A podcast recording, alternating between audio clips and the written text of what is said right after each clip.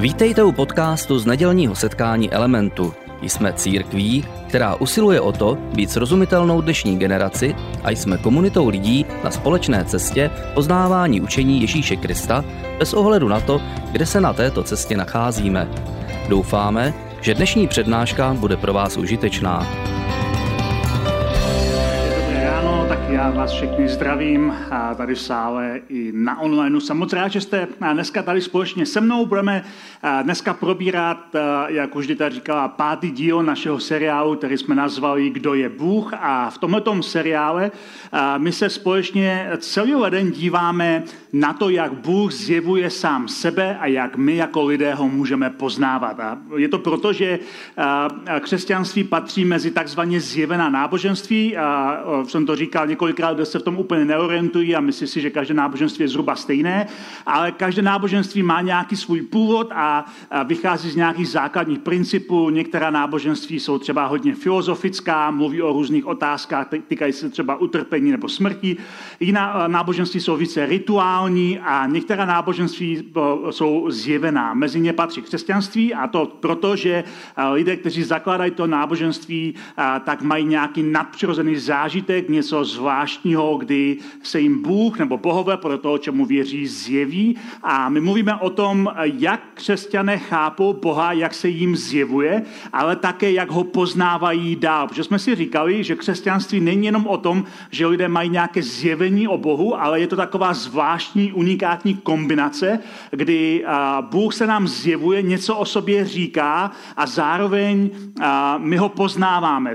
Přibližujeme se k němu a poznáváme ho na naší naší cestě životem a máme s tím nějaký vztah, který rozvíjíme a tyhle dvě věci spolu se doplňují. A, takže v křesťanství to není tak, že člověk má zjevení a je, má ve všem jasno, ale naopak je tam mnoho nejistot, a mnoho pochybností, mnoho nejasných věcí a právě proto je to cesta víry, kdy člověk objevuje a poznává Boha v tom kontextu, ve kterém se mu Bůh zjevuje. A je to důležité také proto, že Bůh se vždycky dává poznat lidem na půdorysu vztahu. Není to jako, jako nějaká učebnice, jo? že není to tak, že nějací lidé seděli na kávě a dostali zjevení v podobě nějakého systematického vyučování, nějaké konkrétní verše. Nespadly z nebe žádné verše. Neexistuje žádný nějaký záznam, který přišel z nebe rovnou. A všechno je to půdorys vztahu, kdy konkrétní lidé mají konkrétní vztah s Bohem a na půdorysu toho vztahu s Bohem, to, co s ním prožívají, jak oni v tom vztahu prožívají nějaké zjevení o Bohu, tak, a, tak ho poznávají a zachycují a, ten svůj příběh. To, co my máme jako Bibli, a, starý nový zákon, židovská a křesťanská písma, tak je to, a, je to vlastně taková kolekce příběhů lidí, jak poznávali toho Boha, o kterém ta Bible pojednává. Je to velice důležité. Proto jsme se dívali, dívali také na některé ty příběhy, velmi formativní příběhy z toho starého zákona, z těch židovských písem.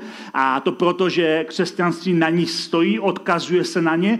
A když pochopíme ty židovské příběhy, tak nám dá mnoho věcí v Novém zákoně, které jsou o Ježíši smysl. Ve skutečnosti řeknu to obráceně. Když budeme číst nový zákon, třeba Evangelia o Kristu, máme čtyři Evangelia, což samo sobě zajímavé, někdy se k tomu dostaneme víc, proč to máme čtyři. Až budeme číst čtyři Evangelia o Kristu, některé věci nepochopíme, pokud neznáme židovský příběh a to, jak Bůh pracuje na tom židovském půdorysu těch konkrétních vztahů. Protože autoři těch evangelií se odkazují, a dneska to uvidíte na konkrétním příkladu, se odkazují právě na ty židovské písma a na nich, na, ní, na nich ukazují to, jak oni věří, kdo je Ježíš Kristus. A takže jsme se v průběhu našeho seriálu dívali na několik takovýchhle formativních příběhů. První příběh, který jsme probírali, byl Jakobův příběh, jeho snu, který měl, ve kterém viděl takové zvláštní schody do nebe a v tom snu vlastně mu Bůh říká, já budu s tebou, přichází k němu dolů na konec toho žebříku těch schodů a slibuje mu, že bude s ním a to je vlastně taková základní linka jeho příběhu a později celého příběhu národu Izrael, který svoje jméno vyvolil vyvozuje právě od Jákoba, jemuž Bůh změnil později jméno na Izrael. A je to příběh, že Bůh je s námi. Že Bůh není někde nahoře, někde odděleně, někde vzdáleně. Není to někdo, kdo uvedl věci vchod a vzdálil se. Není to někdo, kdo to řídí jako nějaký loutkář pomocí nějakých provázků, ale ta základní to základní poselství Jakoba je, že Bůh je s námi tam, kde jsme my, že je tady na zemi, že není v nějaké jiné realitě, že Bůh pro jiná reality, ale že ho můžeme potkat tady. Pak jsme se podívali hned na dva příběhy ze života Mojžíše a což je velice formativní postava židovských dějin, a největší jejich prorok, vysvoboditel izraelského národa z egyptského otroctví. A v tom příběhu jsme si řekli nejprve, jak Mojžíš měl zjevení božího jména. Říkali jsme takový příběh, kdy se setkává s Bohem, tak k němu promlouvá z hořícího keře, na hoře Oreb nebo Sinai, to je trošku zmatené, jak přesně se to jmenuje, ale k tomu se taky můžeme dostat někdy jindy, ale každopádně Mojžíš má zjevení božího jména, Bůh mu říká svoje jméno, které židé popsali vlastně jako JHVH, a my, protože pak někde v období mezi babylonským zajetím a Ježíšem, kdy byli židé porobení a odvedení do dalšího otroctví, přestali používat to jméno JHVH pro Boha, začali popisovat opis a, a začali, kdekoliv se v písmu vyskytuje to JHV, tak to překryli slovem pán, v hebrejštině Adonai, v řeštině Kyrios, a proto my vlastně dneska nevíme, jak se to slovo správně vyslovuje, jenom víme, že se píše JHVH. A, ale pro nás je důležité, že tím, že Bůh zjevuje svoje jméno, tak nám zároveň ukazuje, že je osobou, že není nějakou kosmickou energií, není nějakou silou, na kterou se jako a, připojíme a, a získáme nějakou energii do života, ale že Bůh je osobou, a, která mluví, která koná, která a, má konkrétní a, touhy, a má nějakou vůli, něco po nás se a má tam nějaký, a, možnost nějakého vztahu. A jméno bylo důležité také proto, že jméno vždycky implikovalo osobnost toho, kdo to jméno nosí, zvlášť ve starověku na to dávali velký důraz. A proto následně Bůh zjevuje také svůj charakter, jaký je. A o, o, ten příběh pokračuje dál. Izrael skutečně odejde z, té, z toho otroctví a setkává se s Bohem na té hoře, kde se Mojžíš původně setkal s Bohem v tom hořícím keři. A tentokrát Bůh s nimi ustanovuje smlouvu a říká jim takovou velice důležitou frázi, ve které on říká, jaký on je, jaký má charakter, co je vlastně součást jeho charakteru, to jsme mluvili minulý týden.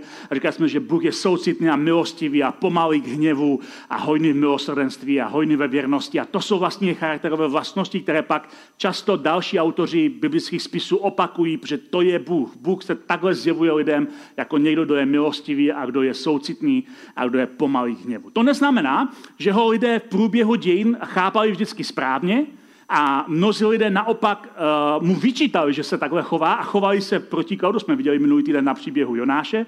Ale mnozí, mnohokrát také lidé v jeho jménu dělali věci, které byly velice zlé, protože uh, odešli od toho, jak Bůh zjevuje sám sebe a začali zneužívat jeho jméno pro svoje vlastní chování. A to je také velké téma, ke kterému se určitě dostaneme v budoucnu. Ale co chci říct je, že Bůh zjevuje sám sebe jako někdo, kdo je plný milosti a lásky. A právě proto jsme si ukázali v každém tom díle, že tyhle ty vlastnosti se nějakým způsobem pro, propojují v Kristu a Ježíšův příběh na ně do velké míry odkazuje. Ukázali jsme si, jak Ježíš odkazuje na ty příběhy té boží přítomnosti, toho božího jména a charakteru. Ale vlastně, když se podíváme na ten příběh, tak můžeme to zhrnout, že, že skrze Ježíše se Bůh dává poznat, je, stává se poznatelným a přístupným pro všechny lidi, ze všech národů, což je velká věc, protože když čteme jenom ty židovská písma, tak máme z toho dojem, že Bůh je především Bohem Izraele, ale v Ježíšově příběhu najednou to dostává úplně jiný, jiný směr. Bůh je Bohem pro celý svět a pro všechny lidi a pro všechny národy. A proto křesťané vždycky říkali, Bůh je jako Ježíš, Bůh je přesně takový jako Ježíš, protože v Ježíši oni vnímali plnost toho, jak Bůh zjevuje sám sebe. A když byli na váškách, jak by Bůh jednal, tak se podívali na to, jak jednal Ježíš. A když dokonce četli ty, ty písma, žilská písma a četli tam některé místa, které pro ně byly komplikované a složité a říkali si, to není v souladu s tím, jak Ježíš zjevil Boha, tak věřili tomu, že to, jak Ježíš zjevil Boha, je, je důležitější, než jak o tom mluví ty písma, protože chápali, že lidé ty písma zachycovali jako svůj příběh a ne vždycky rozuměli, jaký Bůh doopravdy je. Jak říká pastor a teolog Brian Zand, tam se mi to líbí, Bůh je jako Ježíš, Bůh vždycky byl uh, jako Ježíš, nikdy nebyla chvíle, kdyby Bůh nebyl jako Ježíš, neviděli jsme to vždycky, ale teď už to víme. A to je, to je, to je dobrý citát. A Bůh vždycky byl jako Ježíš, a, ale my jsme to ne vždycky věděli. Někdy jsme přisuzovali Bohu vlastnosti, které Bůh nemá, ale Bůh vždycky byl jako Ježíš. Bůh, v Bohu je plnost božství. A právě proto, že Bůh je jako Ježíš a Ježíš je plnost božství, tak můžeme kráčet v životě z lásky plnou přítomnosti Ježíšovu, Ježíšovou lásky plnou přítomnosti. Můžeme vložit svoji víru do jména, které nad každé jméno. Můžeme se uklidnit v naději a v jeho dobrotu, jeho charakteru. A je na snadě, že nás to logicky vede k poslednímu zjevení, na které se podíváme dnes, a to je zjevení o trojici. A kdy budeme mluvit o tom, jak Bůh zjevuje sám sebe jako trojice, což je komplikované, složité teologické téma, ale my dneska nepůjdeme do komplikovaného, složitého vysvětlování, ale ukážeme si, jak, jak Bůh zjevuje sám sebe jako trojice v Markově evangeliu a co se z toho pro nás co to, co to pro nás znamená, nebo co z toho můžeme naučit. Možná na začátek hned řeknu, že to slovo trojice, což je taková ta křesťanská doktrína, že Bůh je jeden, ale zjevený ve třech osobách, což, jak uznáte, je trošku složité vysvětlit. A trojice jako takové se v Bibli vůbec nevyskytuje. To slovo tam prostě nenajdete. Když si vezmete nějaký biblický slovník a budete hledat slovo trojice v Bibli, tak tam nenajdete slovo trojice, protože to je termín, technický termín, který vymysleli křesťanští teologové staletí po Kristu. To první křesťané tohle slovo neznali, nevěděli vůbec, co to znamená. Kdybyste jim řekli, takže ty věříš trojici, tak jim se na vás koukali říkali si, ha, o čem to je řeč, to slovo vůbec neznáme, nevíme, co to znamená ale to slovo dali později, vymysleli později křesťanští teologové, aby tím zachytili právě tu myšlenku, že a když a, oni viděli a měli zkušenost s Kristem, tak měli zkušenost, že před nimi stojí někdo, kdo je víc než jen člověk, kdo má v sobě plnost božství, kterou oni nedokáží obsáhnout jiným popisem než slovy, že před nimi je Bůh ale zároveň ten Bůh mluví o svém otci, který je v nebi a mluví o něm způsobem, a jako, jako že je jeho syn. A oni se snažili pochopit, co to vlastně znamená, že před nimi stojí Bůh, který vypadá jako člověk a který očividně je člověkem a zároveň a věří, že Bůh je jenom jeden. Tak se to snažili prostě popsat a nakonec došli k tomu slovu trojice, protože nenašli žádné lepší slovo, které by to vyjadřovalo. Oni chápali, že Bůh nějakým zvláštním způsobem jako jeden Bůh se zjevuje jako otec, jako Ježíš, jako syn a jako duch svatý, o kterém začali mluvit čím dál víc znovu a také se odkazovali na to, co Ježíš je učil o duchu svatém jako o utěšitel, jako je on, ale jiná osoba. A najednou začali z toho mít uh, velmi silný uh, dojem, že vlastně uh, je to zvláštní, ale je to jeden Bůh, ale tři osoby zároveň. Začali si zároveň všímat zpětně, když čtete ty židovská písma, že v nich jsou momenty, kdy vystupuje jakoby více osob a, a začalo jim to dávat smysl. Začalo jim dávat smysl některé ty místa, které jim předtím smysl nedávají. Například při stvořitelské básní v Genesis je napsáno, že Bůh říká, že mluví sám k sobě, jo? Že, že mluví v množném čísle. Učiňme si člověka ke svému obrazu. Jakoby mluví v množném čísle a najednou mi to začalo dávat smysl. Aha, tak jestli Bůh je, je jako zvláštně propojený vztahový trojice, jeden Bůh, ale tři, tak to dává smysl, protože najednou je tam tolikrát a jsou tam situace, kdy to vypadá, jako by Bůh byl spojený, jako by bylo něco víc, než jenom to, co jde na první pohled vidět. Ale zároveň tím pochopili, že pokud Bůh je skutečně trojice, pokud Bůh je jeden ve třech, ve třech osobách, tak to znamená, že je skrz naskrz vztahový. A poštol Jan později píše ve svém dopise, že Bůh je láska. Ale láska je vždycky spojená se vztahem. Nemůže existovat láska bez vztahu. Nemůže někdo být úplně sám, izolovaný a nemít s nikým vztah a říct, že miluje všechny lidi. To je nemožné. Láska je vždycky projev vztahu. Je to něco, co nese ten vztah dohromady. A jestliže Bůh je láska, jeho esence je vztah.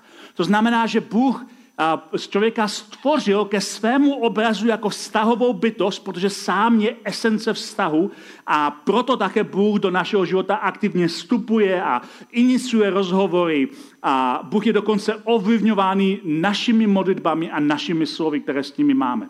Eh, které s ním máme. Takže to je velice, velice prostě provázané. A to říkám na začátek, aby bylo jasné, o čem mluvím, když mluvím o trojici. Dneska se podíváme na tři takové konkrétní momenty z Markova, z eh, Markova evangelia, sdělení, které Marek má o Bohu.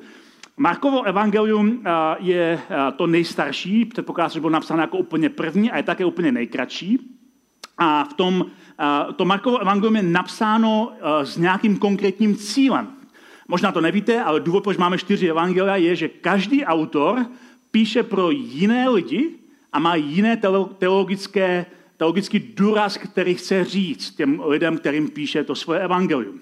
A Marek má nějaký konkrétní cíl, který chce říct ve svém evangeliu a ten cíl říká hned na začátku, ale než se k tomu ještě dostaneme, tak si řekneme, co jsou ty tři momenty, na které se v jeho v jeho evangeliu podíváme. Nejdřív se podíváme eh, úplně na začátek evangelia, na moment, eh, kdy eh, Ježíš je pokřtěný ve vodě, to se odehrává hned na začátku v první kapitole Markova evangelia a je to začátek Ježíšovy veřejné služby.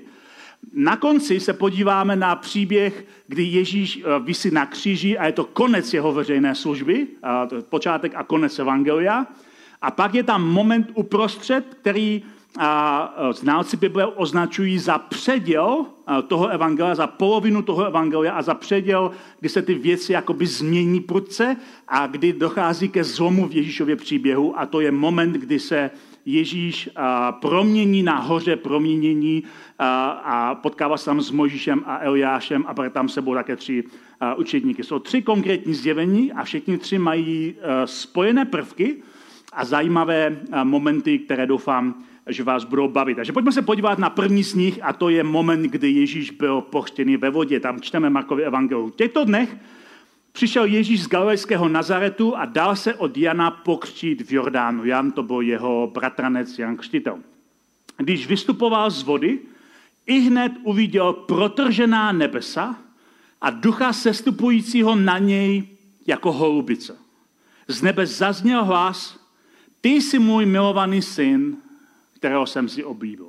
Že to je moment při Ježíšově křtu a je tady pár věcí, na které se můžeme soustředit v tomhle příběhu. Ta první věc, která nás samozřejmě trkne do hlavy, je, že tady vidíme hned celou trojici pohromadě. Je to poprvé, co vidíme celou trojici pohromadě v písmu. Ve své podstatě do té doby Bůh nikdy nezjevil sám sebe jako trojici. Takže to není jenom poprvé, kdy se na scéně v tom Markově evangeliu objevuje Ježíš, ale je to také poprvé, kdy se objevuje celá trojice. Máme tam otce, který promlouvá z nebe, syna, který poslouchá ve vodě a ducha, který sestupuje od otce na syna. Je to celá trojice pohromadě.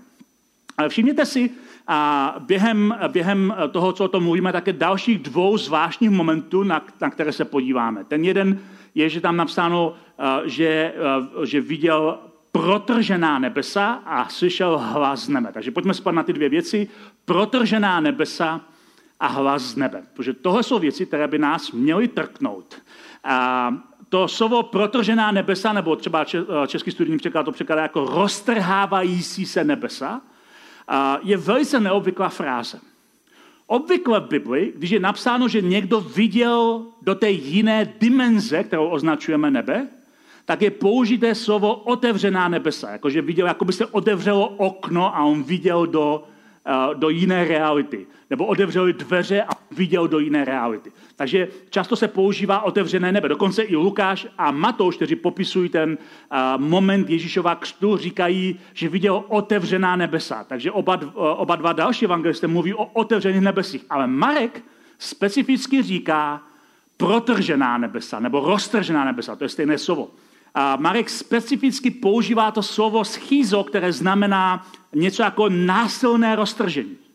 A používá to z konkrétního důvodu. Má proto víc důvodů, ale jeden z hlavních důvodů, proč to používá, je, že tohle slovo v celém svém evangelu používá dvakrát. Na začátku a na konci. Na začátku eh, říká, že když Ježíš byl křtěný ve vodě, tak se protrhla nebesa a Duch Svat na něho sestoupil. A na konci, když Ježíš umírá, tak se roztrhla opona. To je jediný výskyt tohoto slova v celém evangeliu. A je, že tam je protržená nebesa a protržená opona. Takže při Ježíšově veřejném začátku se roztrhla nebesa a při jeho smrti se roztrhla opona. A k tomu se ještě dostaneme, ale každopádně toho je velice zajímavé, protože důvod, proč Marek používá specificky slovo roztržený, není jenom, že odkazuje na konec toho příběhu, kdy se roztrhne opona, ale uh, zároveň tím ukazuje na Ježíšovu identitu, která, uh, která, jak už jsem řekl, vychází z těch židovských písem. Marek svoje evangelium píše z jediného konkrétního důvodu, aby ukázal, že v Ježíši se naplnilo to, co, co říká prorok Izajáš. Proto na začátku Markova evangeliu, evangelia, v tom úplném prologu ve druhém verši, říká, říká, a, říká Marek, jak je napsáno proroka Izajáše, posílám před tebou svého posla, aby připravil tvou cestu. On tam přímo odkazuje, to, co píšu, píšu jako odkaz na proroka Izajáše. A na začátku svého evangelia Marek prozrazuje, Marek prozrazuje a svůj, svůj důvod, proč evangelium píše, aby ukázal, že se v Ježíši naplňuje to, co napsal prorok Izajáš. A možná to nevíte, ale pro první křesťany Izajáš byl nejdůležitější kniha celého starého zákona. Pokud jako křesťané jste nikdy nečetli podání Izajáše, je čas tím začít. A křesťané především od Izajáše 40. kapitoly brali tuhle část písma jako nejdůležitější část starého zákona pro ně protože tam v tom viděli Krista na každé stránce. A Marek se odkazuje na Izáše jako jedno z nejvýznamnějších proroků židovské historie a říká, jako Izáš předpověděl, že přijde někdo připravit cestu páně, to se přesně děje v Kristu, protože Ježíš je naplněním proroctví Izajáše. A proč teda ty roztržená nebesa? Protože Izajáš píše, a v 63. kapitole Izajáše píše, jsme jako ti, kterým nevládneš už věky. Jako ti, kteří už tvé jméno nenosí. Kež bys tak roztrhl nebe a se stoupil, aby se před tebou hory roztřásly. Všimněte si, co tady říká Izáš. On tady říká, jsme jako ti, kteří už nemají tvoji přítomnost. Pamatujete si na to, co bylo naše první zjevení? Zjevení boží přítomnosti, Bůh je s námi. A Izáš říká, ale my už jsme jako někdo, kdo už tvoji přítomnost nemá. Kdo tě ztratil. Naše druhé zjevení bylo zjevení Božího jména a Bůh, který se nám zjevuje, jsme jako ti, tady říká Izajáš, kteří už tvoje jméno nenosí. To zjevení, které jsme měli o tobě, už jsme ztratili. Je to pryč. A pak říká, ale když jsi tenkrát přišel na horu Sinaj, tak se zatřásly hory. Ty jsi sestoupil jako Bůh na tu horu Sinaj. A my chceme vidět, že to uděláš znovu. My chceme vidět, že ty znovu sestoupíš na zem. My chceme vidět, že ty znovu se stoupíš na zem, aby tvoje přítomnost byla s námi, aby tvoje jméno jsme mohli nosit. To je to, co Izajáš píše. Izajáš říká, kež by si protrhl nebesa a sestoupil na zem. A když Marek píše svoje evangelium, tak říká, protože v Kristu se to naplnilo. Kristus viděl, jak se protrhly nebesa a Bůh sestoupil na zem. Ježíš je na zemi, Duch svatý sestupuje z nebe na něj a oni slyší hlas nebe. Kež by si protrhl nebesa se stoupil na zem, se stalo přesně v tom okamžiku, kdy Ježíš je křtěný. A Marek říká, chci, aby se to věděli. To, co říká Izajáš, se přesně naplňuje v Kristu. Protože tak jako Izajáš byl o tom, že je to touha, aby Bůh znovu vysvobodil svůj národ, tak podle Marka Kristus přichází, přichází aby započal nový exodus otroctví.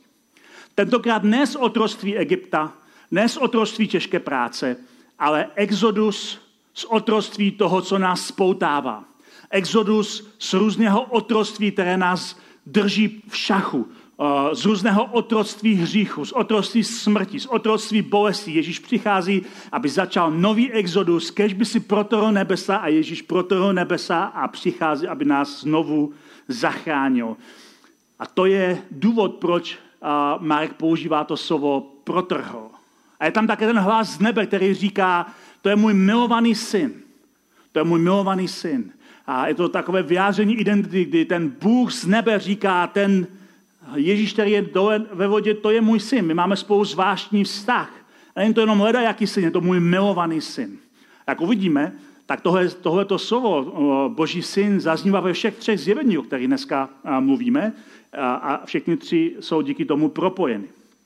Polovině příběhu se Ježíš ptá svých, svých učedníků, za koho lidé mají, jaká, jakou, jakou si lidé myslí, že je jeho identita, kdo si lidé myslí, že on je. A Petr vyznává v tom Markově evangeliu velice stručně, ty jsi mesiáš. Ty jsi mesiáš.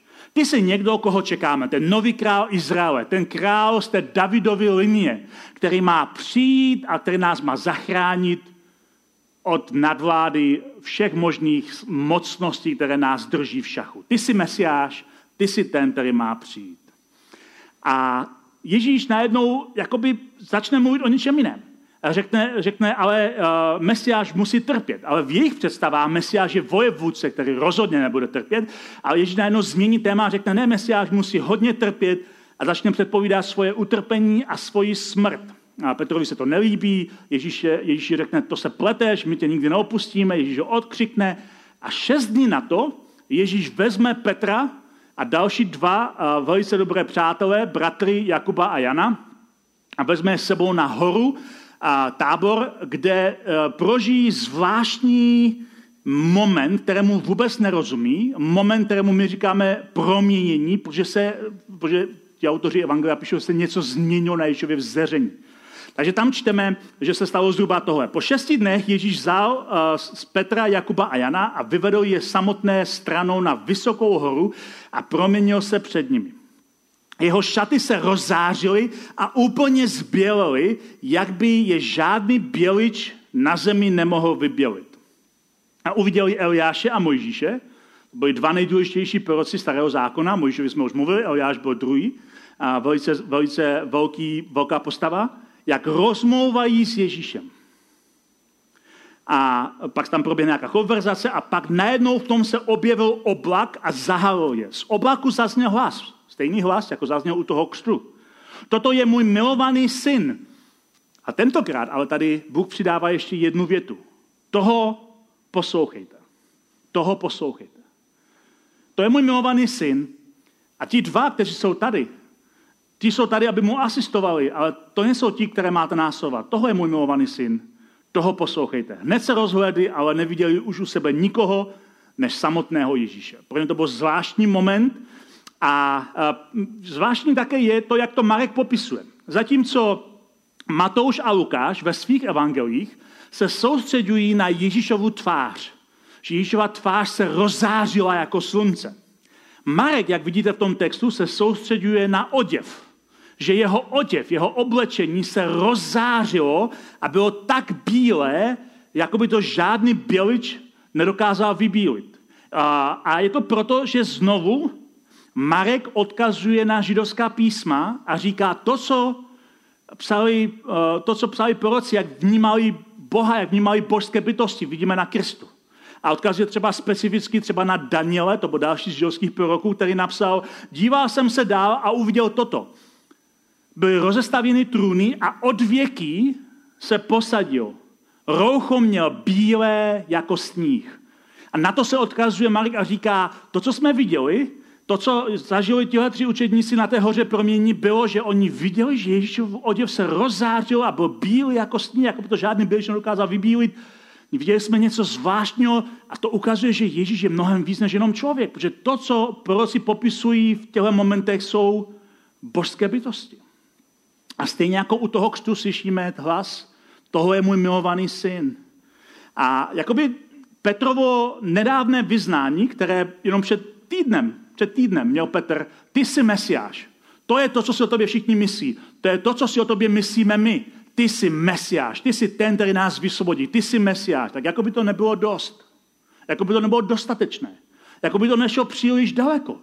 Bůh říká, toho je můj milovaný syn on je unikátní, on je milovaný a on je někdo, koho máte poslouchat.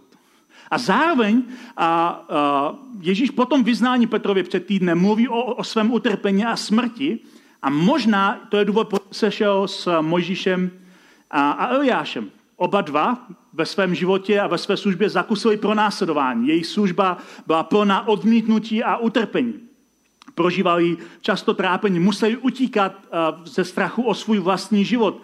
A oba dva byli stínem a předpovědí Krista. Ale paradoxně, pro Mojžíše a Eliáše to, že byli pronásledováni a procházeli těžkostmi za svého života, neznamenalo násilnou smrt. Mojžíš umírá pokojně, obklopený, a obklopený lidmi, kteří ho mají rádi. Eliáš dokonce je odnesen do nebe, takhle to popisují ty židovská písma. A paradoxně to, že Ježíš je milovaný boží syn, znamená pro něho mnohem horší konec. A to je násilná smrt. Zároveň to promění nahoře ukazuje něco, co jde za tu smrt.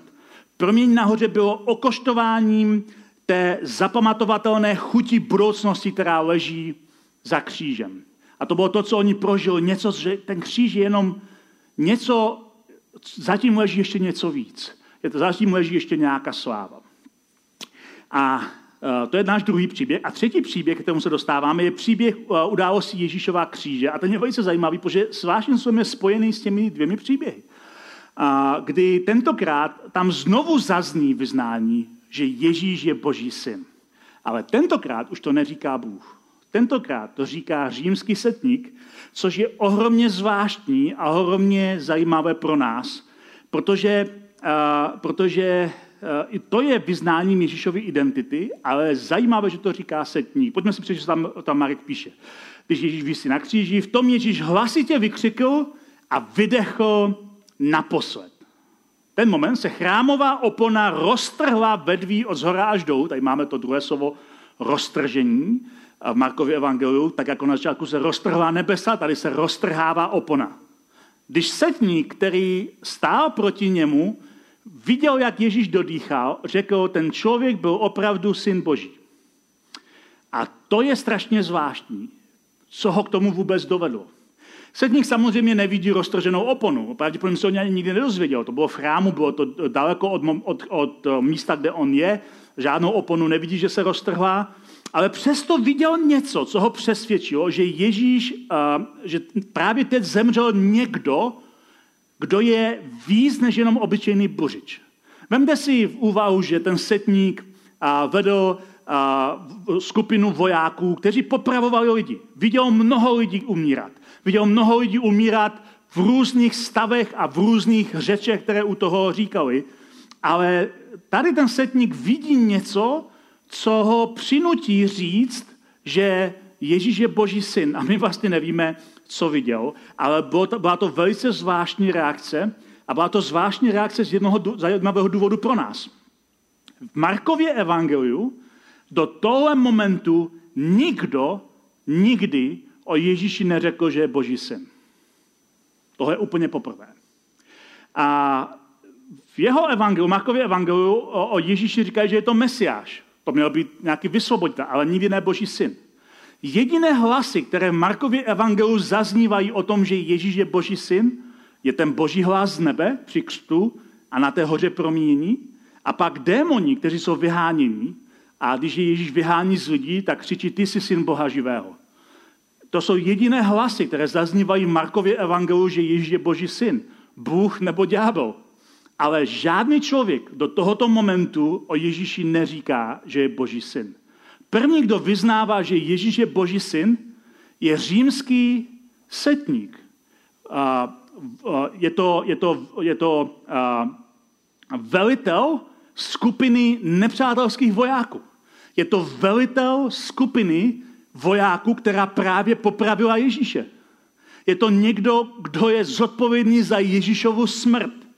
A tenhle ten voják nepřátelské armády, šéf Ježíšových popravčích, má větší zjevení o boží identitě, o Kristově identitě, než do té doby jakýkoliv jiný člověk. A to je ironie.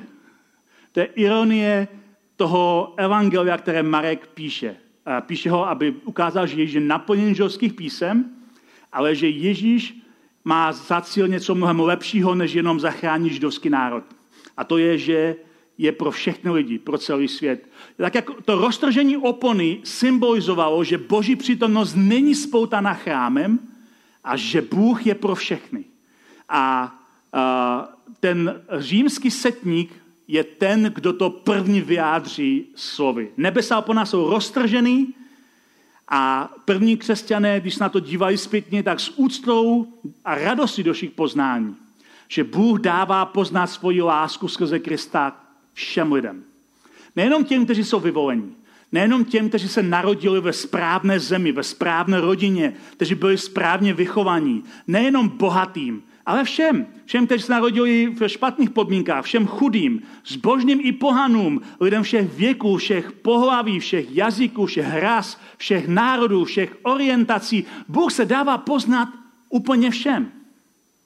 A proto první církev slavila Krista jako někoho, kdo je Boží syn. Jako někoho, pro koho začali používat to slovo pán, které měli rezervováno pouze pro JHVH. Oni začali používat najednou slovo Kyrios pro Ježíše. Říkali, protože Ježíš je tím Bohem. On je ten, který přijímá všechny. A římský setník měl to zjevení jako první. A proto nakonec uh, oni začali používat ten jazyk trojice. A proto třeba Apoštol Pavel píše třeba na závěr některých svých dopisů takovýhle pozdrav. Říká, milost Pána Ježíše Krista, boží láska a společenství Ducha Svatého s vámi všemi. Vyjmenovává všechny tři osoby trojice a říká, všichni tři, a je to jeden Bůh zároveň, tě má rád. A je s tebou kdekoliv ty jsi. A je s tebou, protože jeho charakter je takový protože zjevuje svoje jméno nad každé jméno a protože je Boží syn. V našem seriálu jsme mluvili o čtyřech důležitých zjeveních, jak Bůh dává poznat sám sebe lidem a v tom příběhu na půdorysu těch konkrétních vztahů. První, co jsme mluvili, bylo zjevení a přítomnosti. Mluvili jsme o tom, že Bůh slibuje, že bude s námi a se pohneme kdekoliv, že jeho láska nás bude provázet na našem životě a a jeho láska vyžene každý strach. Mluvili jsme o zjevení jména. Mluvili jsme o tom, že díky zjevení jeho jména můžeme nést boží identitu. A protože ho můžeme znát jako osobu a nejenom jako nějakou energii, tak můžeme s ním mít také vztah. Mluvili jsme o zjevení charakteru, o tom, že Bůh je laskavý a pomalý k hněvu a že je věrným a milosrdným a že má ochotu odpouštět a že je ta ochota odpouštět mnohem silnější a větší než ochota trestat naše provinění. A mluvili jsme také o zjevení trojice, která nám ukazuje, že Bůh je skrz, naskrz stahový. Že nás zve do své náruče, že protrhává nebesa, aby se k nám přiblížil, že tím, že nás zve do své náruče a přibližuje se k nám, můžeme nést plody vztahu, které našemu životu dávají smysl. Právě proto Ježíše uctíváme.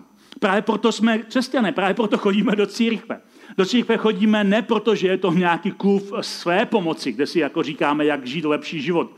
My nejsme žádný self-help klub své pomoci. My nejsme ani klub, který, který nemá co dělat neděli ráno. My nejsme lidi, kteří mají potřebu nějakých rituálů a potřebu mít nějaký systém, kterému věříme. My jsme lidé, kteří poznali, že náš život má smysl, protože Bůh se k nám přiblížil, že Bůh nás naplňuje, že Bůh nás obklopuje a protože v jeho světle vidíme všechno okolo nás. A, a, anglický spisovatel, autor letopisu Narnie a, napsal, C.S. Lewis napsal tuhle tu známou větu, která, která to dobře, dobře zachycuje a, jako citát. Říká, věřím křesťanství jako věřím, že vyšlo slunce. Nikoli proto, že ho vidím, ale proto, že díky němu vidím všechno ostatní. Já věřím nejenom proto, že vidím slunce, ale protože díky slunci mi dává všechno ostatní smysl. Vidím všechno ostatní. Vidím, protože tma zmizela. Když slunce vyjde, tma zmizí. A já díky slunci vidím věci okolo sebe jasněji. A to je důvod, proč uctíváme Boha. To je důvod, proč ho následujeme, protože díky Bohu a díky zjevení jeho charakteru, jeho jména, jeho vztahu, s ním můžeme mít vztah který dává našemu životu smysl a který osvětluje úplně všechno okolo nás.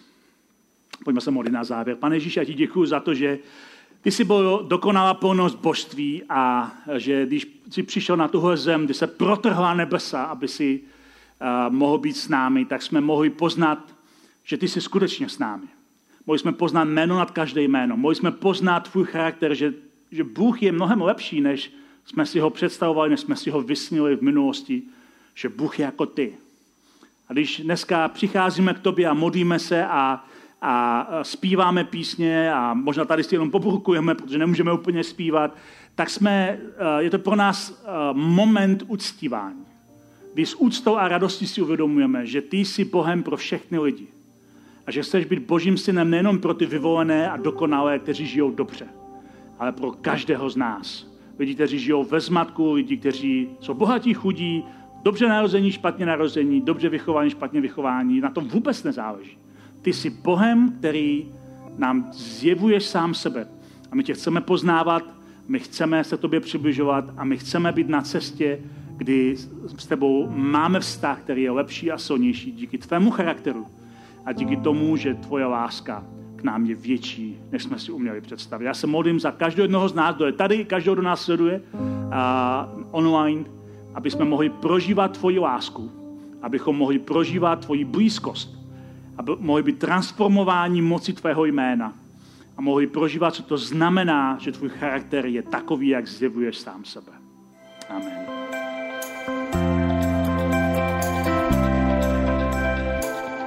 Děkujeme za poslech přednášky z nedělního setkání Elementu. Budeme rádi, když nás navštívíte také naživo, a to každou neděli od 10 hodin ráno v kině Biocentrál v Hradci Králové. Být na místě přináší větší zážitek, výbornou hudbu a přátelskou atmosféru. Více informací o našich aktivitách najdete na webu element.cx nebo na Facebooku Element Hradec. Těšíme se na vás.